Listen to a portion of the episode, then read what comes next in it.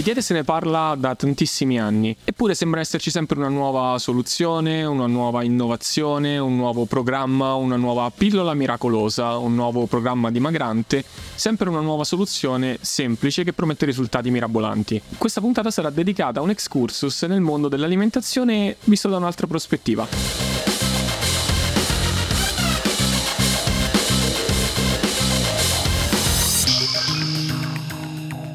Salve a tutti, ben ritrovati in questo nuovo episodio. Non ho una catchphrase da dire che possa essere divertente perché non, non, c'è nessun gioco di parole che si presta per la puntata di oggi. Non so se il mio co-conduttore avrà pensato una battuta, ma ciao a tutti da Manuel. Ciao a tutti da Vincenzo. No, non mi far dire queste cose. Parliamo di non diete e non parliamo di diete. Boh, così. Ah, diciamo tu così. ce l'avevi pronta però, caspita, a me non è venuto nulla. No, mi è venuto adesso. ho pensato al tema. Se dico non parliamo di non diete non ne usciamo più e lo, non non parleremo di diete con l'ospite di oggi, che è la dottoressa Cinzia Dalla Gassa. Ciao Cinzia. Ciao, ciao Manuel, ciao Vincenzo e grazie per l'invito. Figurati, grazie a te di esserci stata. Come da tradizione lasceremmo che tu ti presenti per chi non ti conosce tra i nostri ascoltatori. Eh, dunque io lavoro come dietista, quindi mi occupo diciamo di, di nutrizione e di educazione alimentare e sono fondatrice di Intuitive Eating Academy e di fatto mi occupo di formazione nell'ambito sanitario da oltre dieci anni. Ok, ok, che in realtà è questo lo spoiler per i nostri ascoltatori, eh, la seconda cosa che hai detto, che poi si ricollega anche al tuo lavoro come dietista, è il motivo per cui sei qui oggi, cioè io ti ho sentita un sacco di volte eh, parlare, oltre ad aver letto eh, i materiali che hai prodotto, in particolare l'ultimo libro, poi ci arriveremo, um, in cui hai un approccio all'alimentazione che è estremamente, estremamente, particolare, ma non particolare in quanto mangiare il cocomero a colazione eh, o il, il, pollo e wuster a colazione di questo genere, eh, quanto più per la filosofia, per il ragionamento, per la logica e per l'approccio alle abitudini che tu proponi e per un cambiamento che è il più possibile eh, sano e duraturo nel tempo. Però anche qui ci arriveremo. In realtà io volevo mettere in comunione sia te che Vince perché voi usato, siete le due persone che hanno usato più spesso eh, il termine il fallimento delle diete. Eh, vi ho sentito nominarlo, vi ho letto nominarlo, cioè questa espressione ve l'ho sentita dire un sacco di volte. Quindi, Cinzia, ci spieghi nel tuo caso cosa, cosa intendi, co- pensi, cosa pensi in generale di tutto questo, dell'universo dieta in generale, considerando la tua attività di formatrice? Sì, eh, diciamo che... Eh...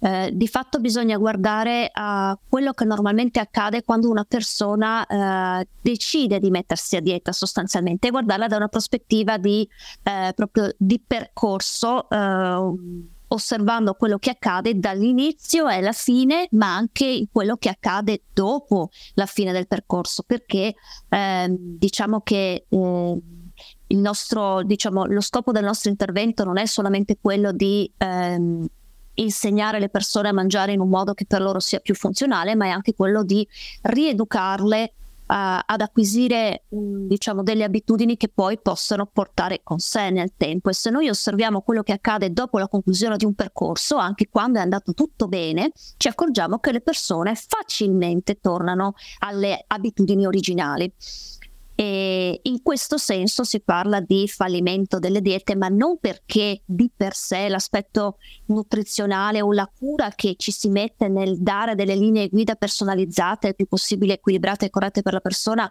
non vada bene, quanto per il modo in cui si guida il cambiamento e il modo in cui la persona che intraprende il percorso per prima si approccia a quel cambiamento. Di fatto ci sono proprio dei limiti. Um, nel modo proprio di, di, eh, di, approcciarsi a questo cambiamento di abitudini. Vince, ci vuoi dire il tuo, il tuo punto di vista? Eh, è bello perché ci sono tanti argomenti molto complessi qui. Um, allora, per me la difficoltà è quella proprio di um, cambiare abitudini nel senso di adeguamento a delle cose che sono state scritte, diciamo così, e sono state messe come norme che eh, dovremmo seguire per una sana alimentazione. Cioè per me la difficoltà nasce dal fatto che eh, le norme scritte, le linee guida, sono appunto delle linee guida, però uh, mi sembra che spesso si confondano le cose, cioè le linee guida vengono prese come regole a cui bisogna tenersi in maniera stretta e stringente e, um, e, bisogna adeguarsi ad esse piuttosto che cercare di partire dalle linee guida o dalle delle raccomandazioni di, di buon senso, diciamo così, e cercare poi di uh, far costruire alla persona un percorso in cui si senta effettivamente uh, bene, eh, si, mh, come dire, possa uh, esprimere quello che, che, è come persona, ok? Seguendo delle raccomandazioni che bene o male sono vicine a quelle linee guida, non, non sforano tanto. Su questo ti volevo chiedere appunto come, mh, non so se, se capito che, che per me la, la, difficoltà sta proprio in quel disallineamento tra cercare di adattarsi appunto a delle linee guida piuttosto che cercare di fare il processo inverso, che non significa smontare le linee guida per adattarle a se stessi, però forse un pochino sì. Beh, smontare è un termine interessante perché in qualche modo qualsiasi, diciamo, linea guida, linea guida che venga elaborata di fatto presuppone che la persona smonti qualcosa delle sue abitudini.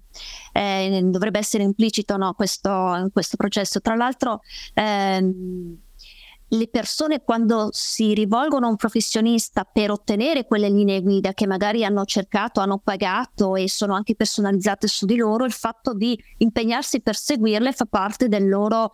Eh, cioè è, è, molto coerente col mindset che si dovrebbe avere quando uno dice mi metto a dieta, le seguo, sono bravo, ottengo anche dei risultati, cioè non bisogna in qualche modo stupirsi se le persone le vivono come delle regole di, da seguire, perché di fatto se eh, l'output di un processo di valutazione della composizione corporea, delle abitudini alimentari, di fatto risulta in una in lista di, eh, diciamo, di linee guida nutrizionali da rispettare, mi metto nei panni del paziente e io come paziente dico ok, il professionista mi ha suggerito questo, probabilmente di quello che stavo facendo prima ci sono degli errori, cerco di fare del mio meglio per rispettarle. Nel modo di tradurre in pratica quelle linee guida che sono state proposte, di fatto la persona agisce facendo leva sulla concentrazione, sulla forza di volontà, in qualche modo ehm, eh, il tutto viene agito con estrema disciplina,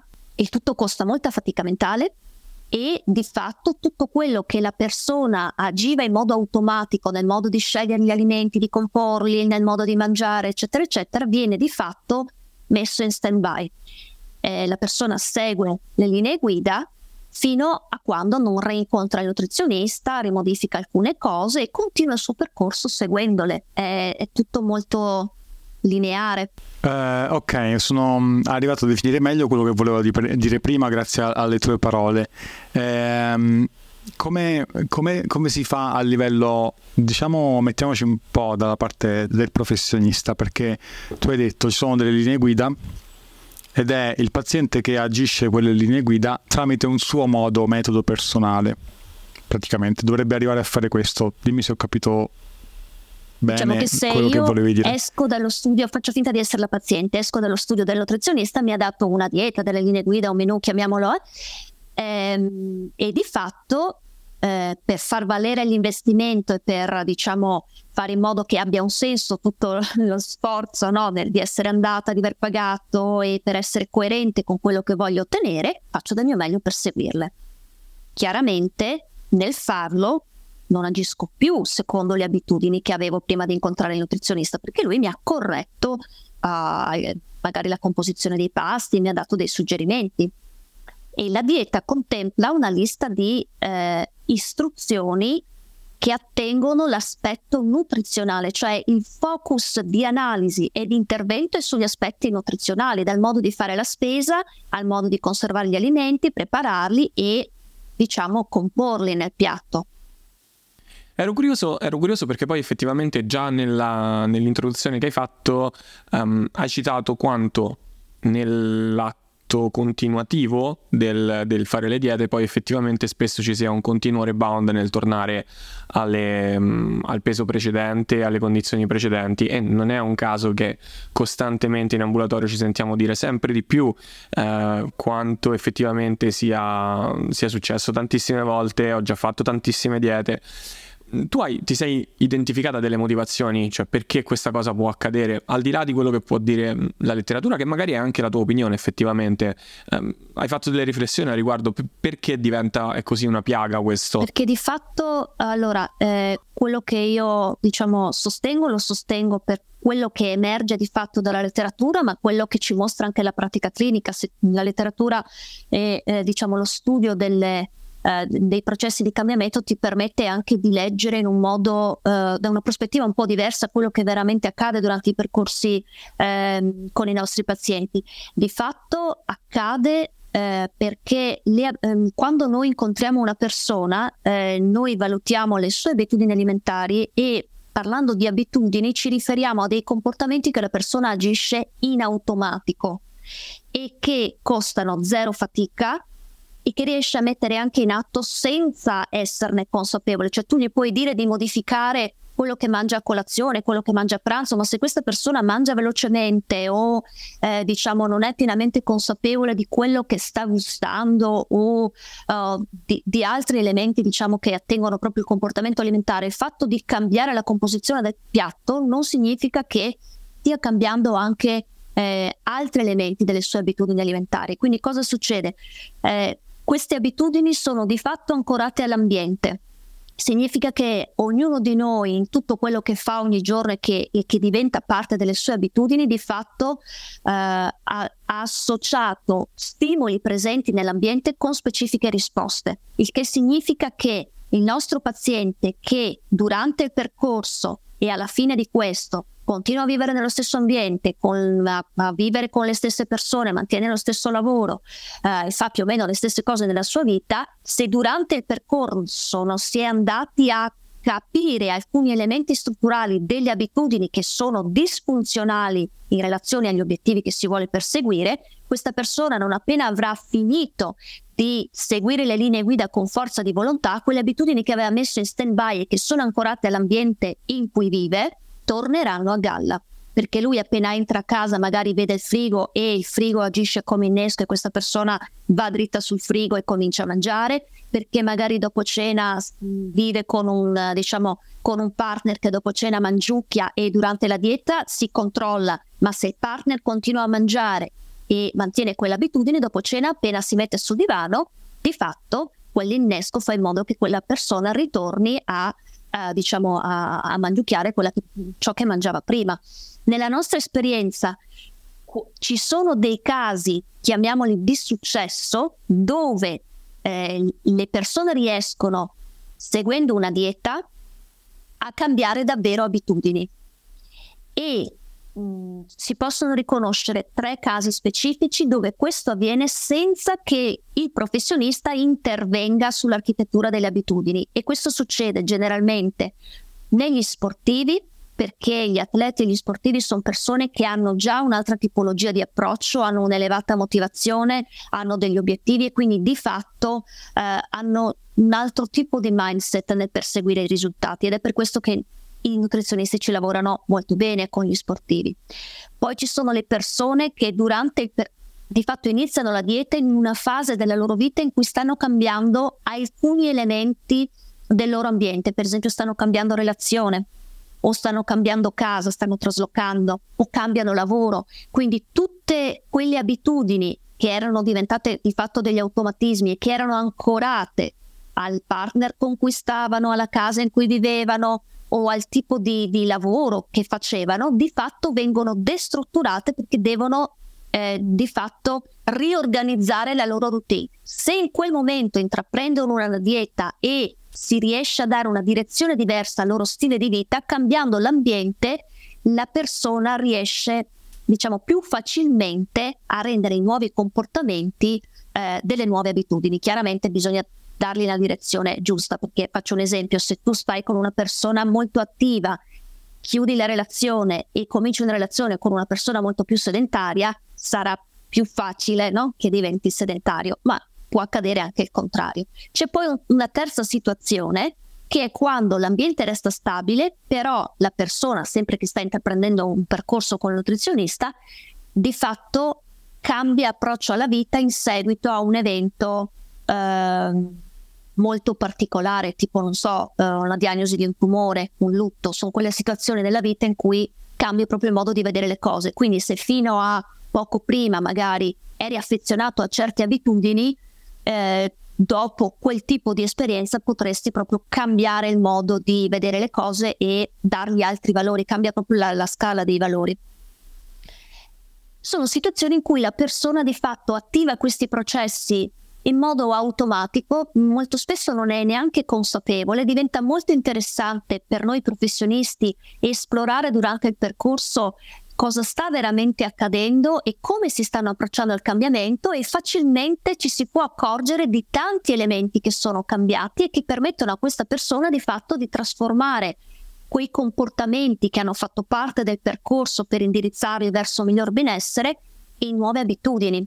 La domanda è come faccio a replicare questo con i pazienti che si presentano, che magari vivono in un ambiente dove sono agganciate delle abitudini disfunzionali, non, ci, non, c'è nessun cambiamento particolare in programma che possa destrutturare quel tessuto di abitudini e allora io come professionista devo riuscire in qualche modo a agire per facilitare la trasformazione di un nuovo comportamento in una nuova abitudine più salutare per quella persona. Questa cosa eh, effettivamente eh, esistono dei pattern a livello dialogo soprattutto a livello di dialogo, ricordo um, tempo fa si, si, parlò molto per un periodo del, um, dell'MI, dell'intervista motivazionale.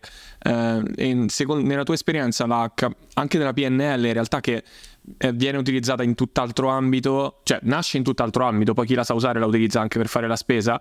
Um, beh, è vero, di fase.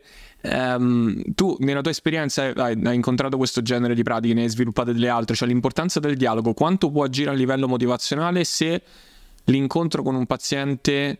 Allora, la prima è una domanda già a parte, quanto secondo te sia possibile? La seconda è una postilla indurre questo cambiamento, questa destrutturazione delle abitudini anche mediante l'intervista, il dialogo, il, il colloquio. Ehm, e la seconda, è, che in realtà è una postilla, solo una curiosità, facendolo magari vedendo il paziente una volta ogni quattro settimane o ogni sei settimane, quindi senza poter fare un rinforzo come può essere... Partiamo da questa.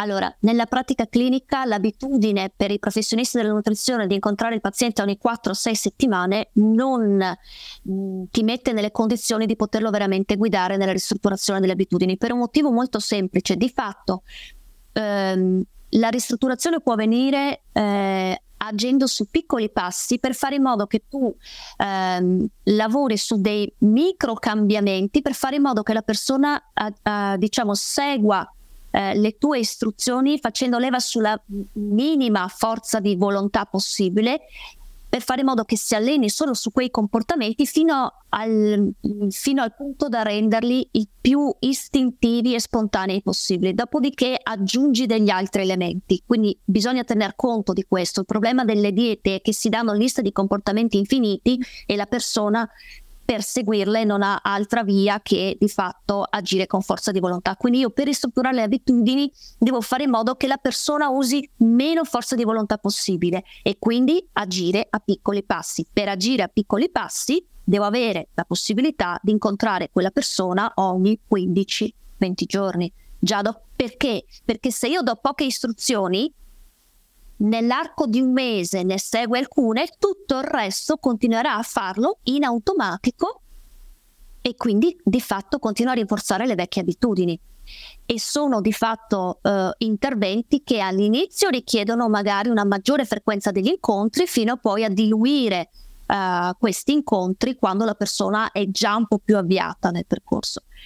Per rispondere invece alla tua domanda precedente, io credo molto ehm, sul, sul, fatto, sulla possibilità per il professionista di guidare veramente questo processo, il fatto che fino ad oggi eh, di fatto il modello di lavoro sia un modello di lavoro che ehm, rende di fatto l'intervento eh, non sufficiente per ristrutturare le, le abitudini, eh, sottolinea il, bisogno di evolvere quel modello di lavoro. Non è che perché non funziona o perché questo può essere qualcosa che diciamo richiede delle skills nuove, mm, la cosa non, non sia possibile da perseguire. È fattibile, richiede chiaramente per il professionista di, di integrare mm, più skills durante il colloquio per riuscire a lavorare sulla, diciamo, sulla formulazione degli obiettivi, sulla, sull'esplorazione delle motivazioni e soprattutto su quello che attiene la conoscenza dell'architettura delle abitudini disfunzionali, cioè una persona che ti segue la dieta e di fatto eh, continua a ricadere negli stessi loop disfunzionali perché pilucca, perché quando mh, mm, magari mangia fuori ehm, diciamo non, non, si comporta all'altezza delle sue aspettative o non agisce in modo coerente con i risultati che vuole ottenere, di fatto richiede un intervento molto più specifico per andare a ristrutturare quei loop che si rivelano disfunzionali e che di fatto se non ci lavori continuerà a rinforzare nel tempo. Il nostro è un lavoro fondato sul colloquio, il che significa che tutto questo avviene comunicando. È tutta un'arte fatta di domande e di restituzioni ehm, e di, di, di, capacità proprio di, di andare a capire cosa serve veramente, quali sono gli elementi che la persona ti sta dicendo che ti possono guidare un pochino in questa analisi. È molto, okay. molto affascinante. Uh, io avevo una domanda a cui uh, penso che abbiamo già risposto. Praticamente volevo chiederti lo scopo, chiamiamolo finale, se mai esiste uno scopo finale del, del, uh, del tuo intervento, ok? È quello appunto di far sì che si sviluppino, vengano cambiate le abitudini precedenti, si sviluppino nuove abitudini e quindi il comportamento, permettimi l'espressione, sano sia intuitivo, sia spontaneo, cioè diventa quello l'automatismo. Ho, ho capito sì. bene? Beh, di fatto pensate in questo momento a, a quando vi lavate i denti. Non so, che è un comportamento che tutti noi mettiamo in atto tutti i giorni eh, e che siamo stati addestrati a fare fin da bambini. La mamma ha finito di mangiare lavati i denti, lavati i denti, ora è diventato istintivo e ognuno di noi ha delle specifiche abitudini sul modo in cui lava i denti, quando li lava, eccetera, eccetera.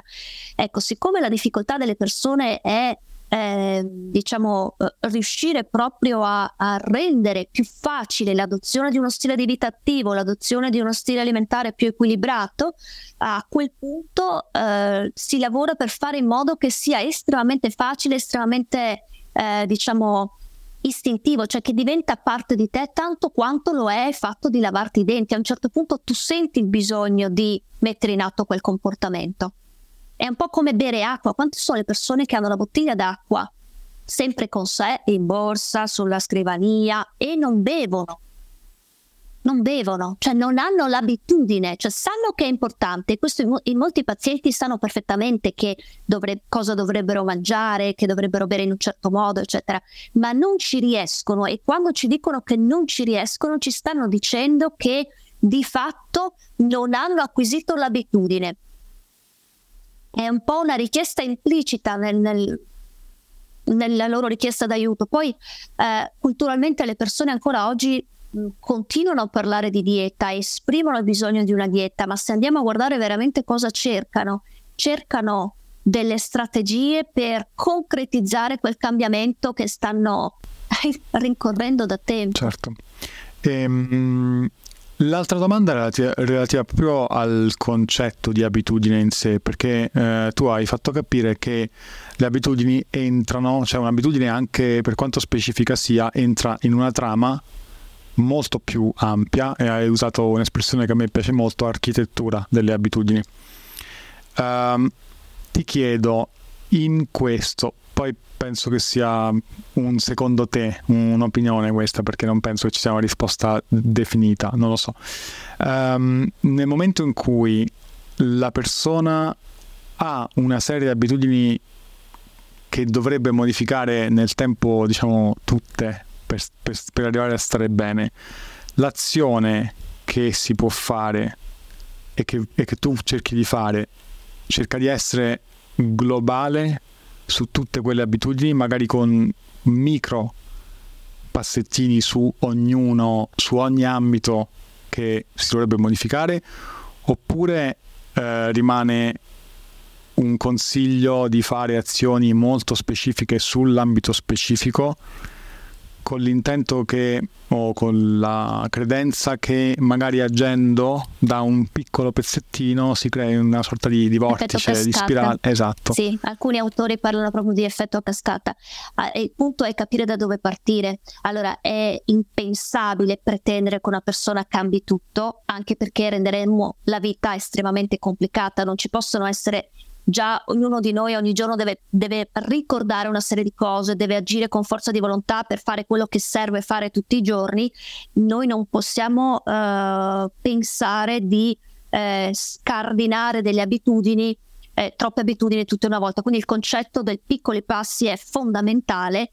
Il punto è stabilire qual è l'abitudine da cui partire e questo si stabilisce ed è um, di fatto è per questo che ho sviluppato l'intuitive eating approach, che è un modello proprio per ristrutturare le abitudini alimentari. Questo si definisce eh, a partire dal, diciamo, dopo aver fatto una fotografia dello stato attuale e di cosa vuole veramente ottenere la persona, è compito del professionista guidarlo a definire che obiettivi vuole perseguire perché ok, puoi non essere soddisfatto, ci potrebbero essere nella tua vita tante cose da cambiare, a cominciare, che ne so, dallo stile di vita, il modo in cui mangi, eccetera, eccetera, eh, però bisogna definire degli obiettivi a medio termine e degli obiettivi a breve termine. Una volta definito gli obiettivi, si stabilisce un piano d'azione, come è tipico nel coaching, e quel piano d'azione deve essere allineato all'obiettivo.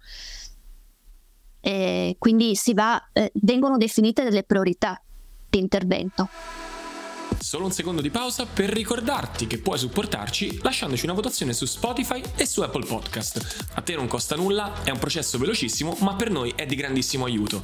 Inoltre, puoi anche unirti al nostro canale Telegram LifeX, dove troverai una community di appassionati e potrai suggerirci nuovi argomenti o ospiti che ti piacerebbe ascoltare. Grazie per l'attenzione e torniamo alla puntata.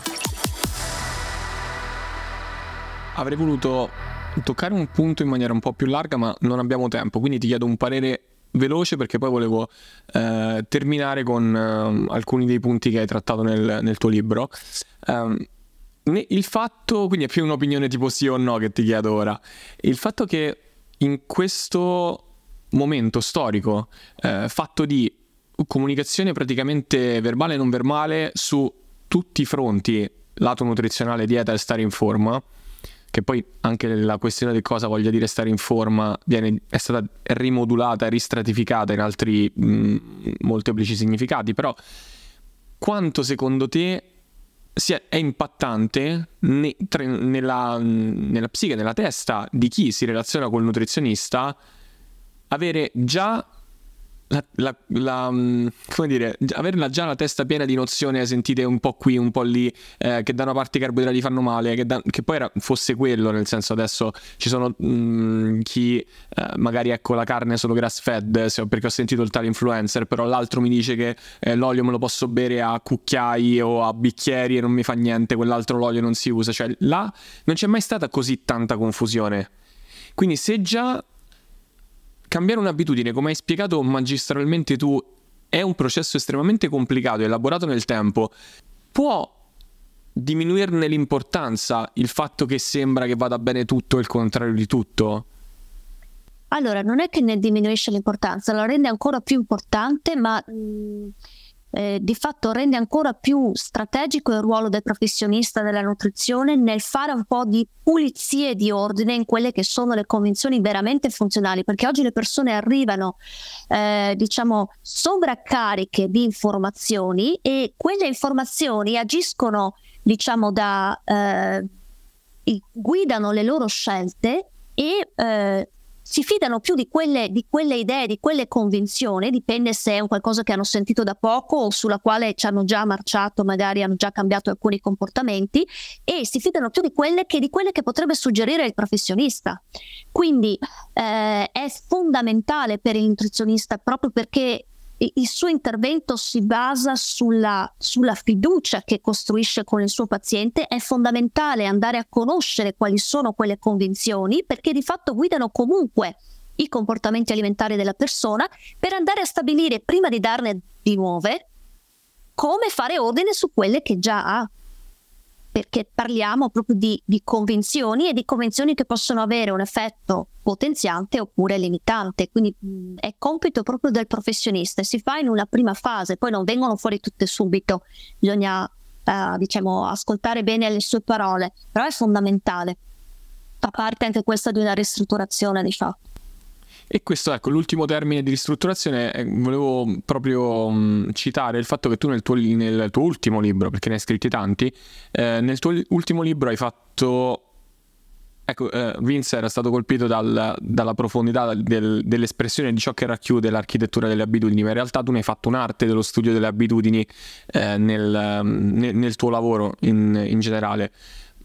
Ti senti ti senti di riuscire a dare qualche consiglio a riguardo, un'analisi in generale di come tu vedi le abitudini riguardo il mondo dell'alimentazione? E quali sono i consigli che beh, ovviamente chi vuole io lo invito a leggerlo quel libro perché è veramente bello ed estremamente ricco di, eh, di riflessioni perché fanno vedere appunto l'approccio all'alimentazione da un altro punto di vista molto, molto semplificato ma non semplicistico che sono due cose diverse um, quindi niente ti senti di dare qualche consiglio a riguardo Beh, è fondamentale. Il primo punto è, eh, diciamo, ehm, è molto importante stabilire cosa non funziona in questo momento, quindi che cosa non ti soddisfa per andare a capire cosa serve veramente cambiare, perché troppo spesso ci si mette in testa di voler seguire chissà quale regole mm, che magari non c'entrano neanche nulla con la propria routine. Quindi il punto di partenza è stabilire cosa di quello che fai eh, ogni giorno non ti sta più piacendo o non ti sta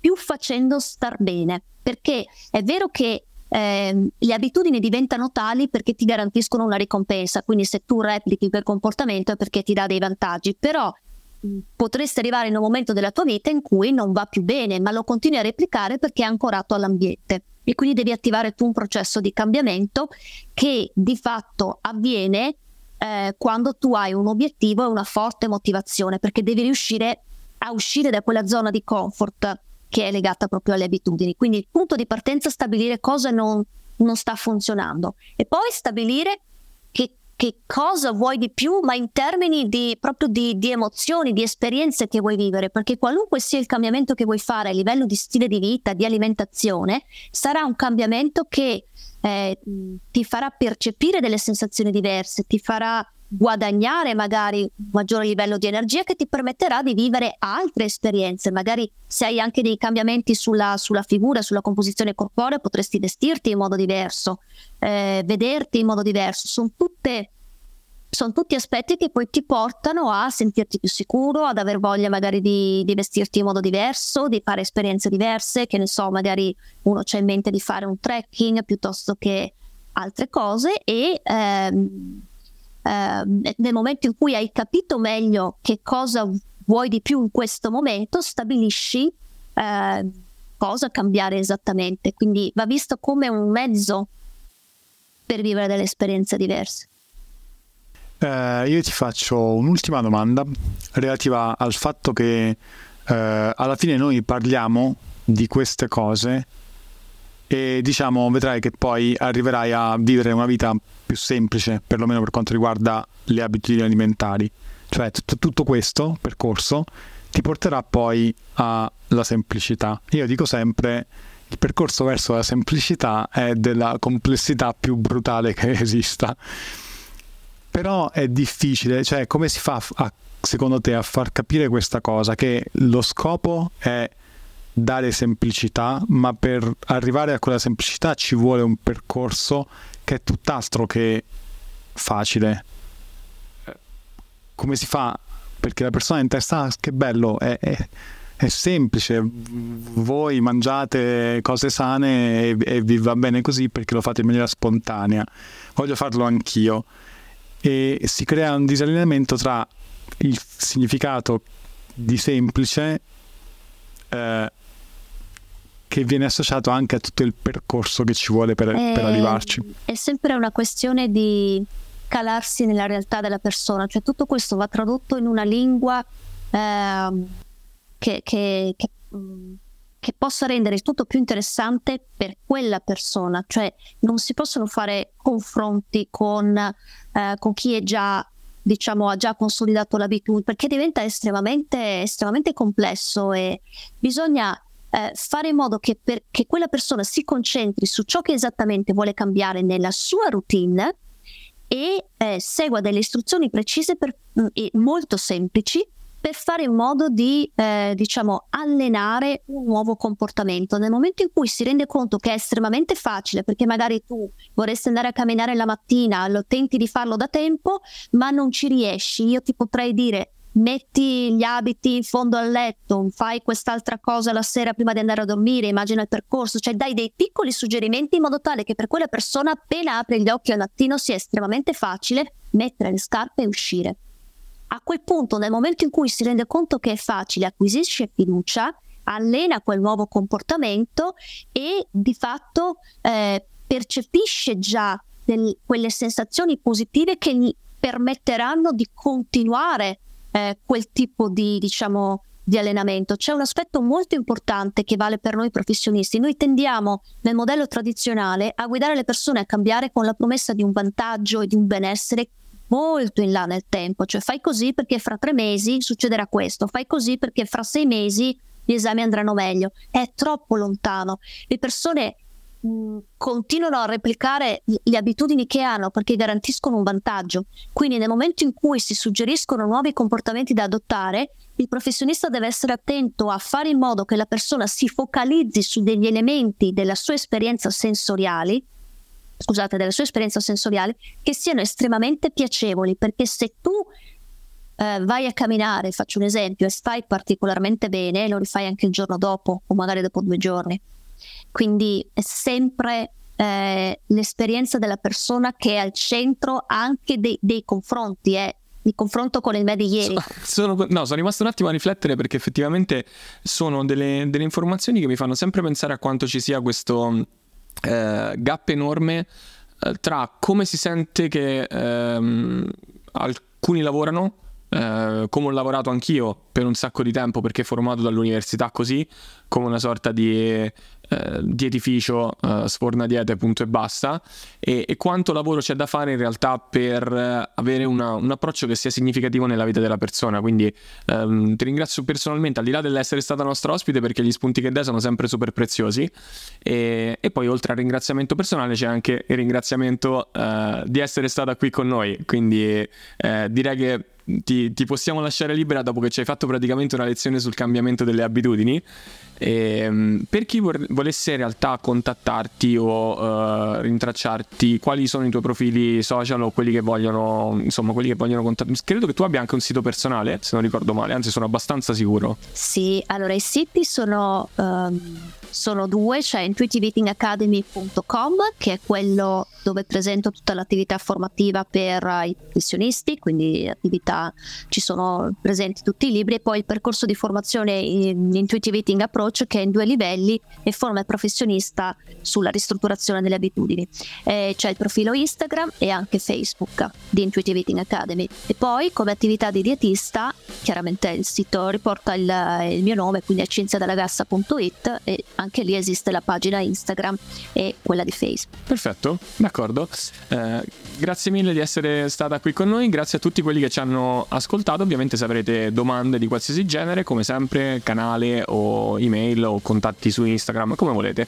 Quindi per oggi alla prossima puntata. Ciao a tutti!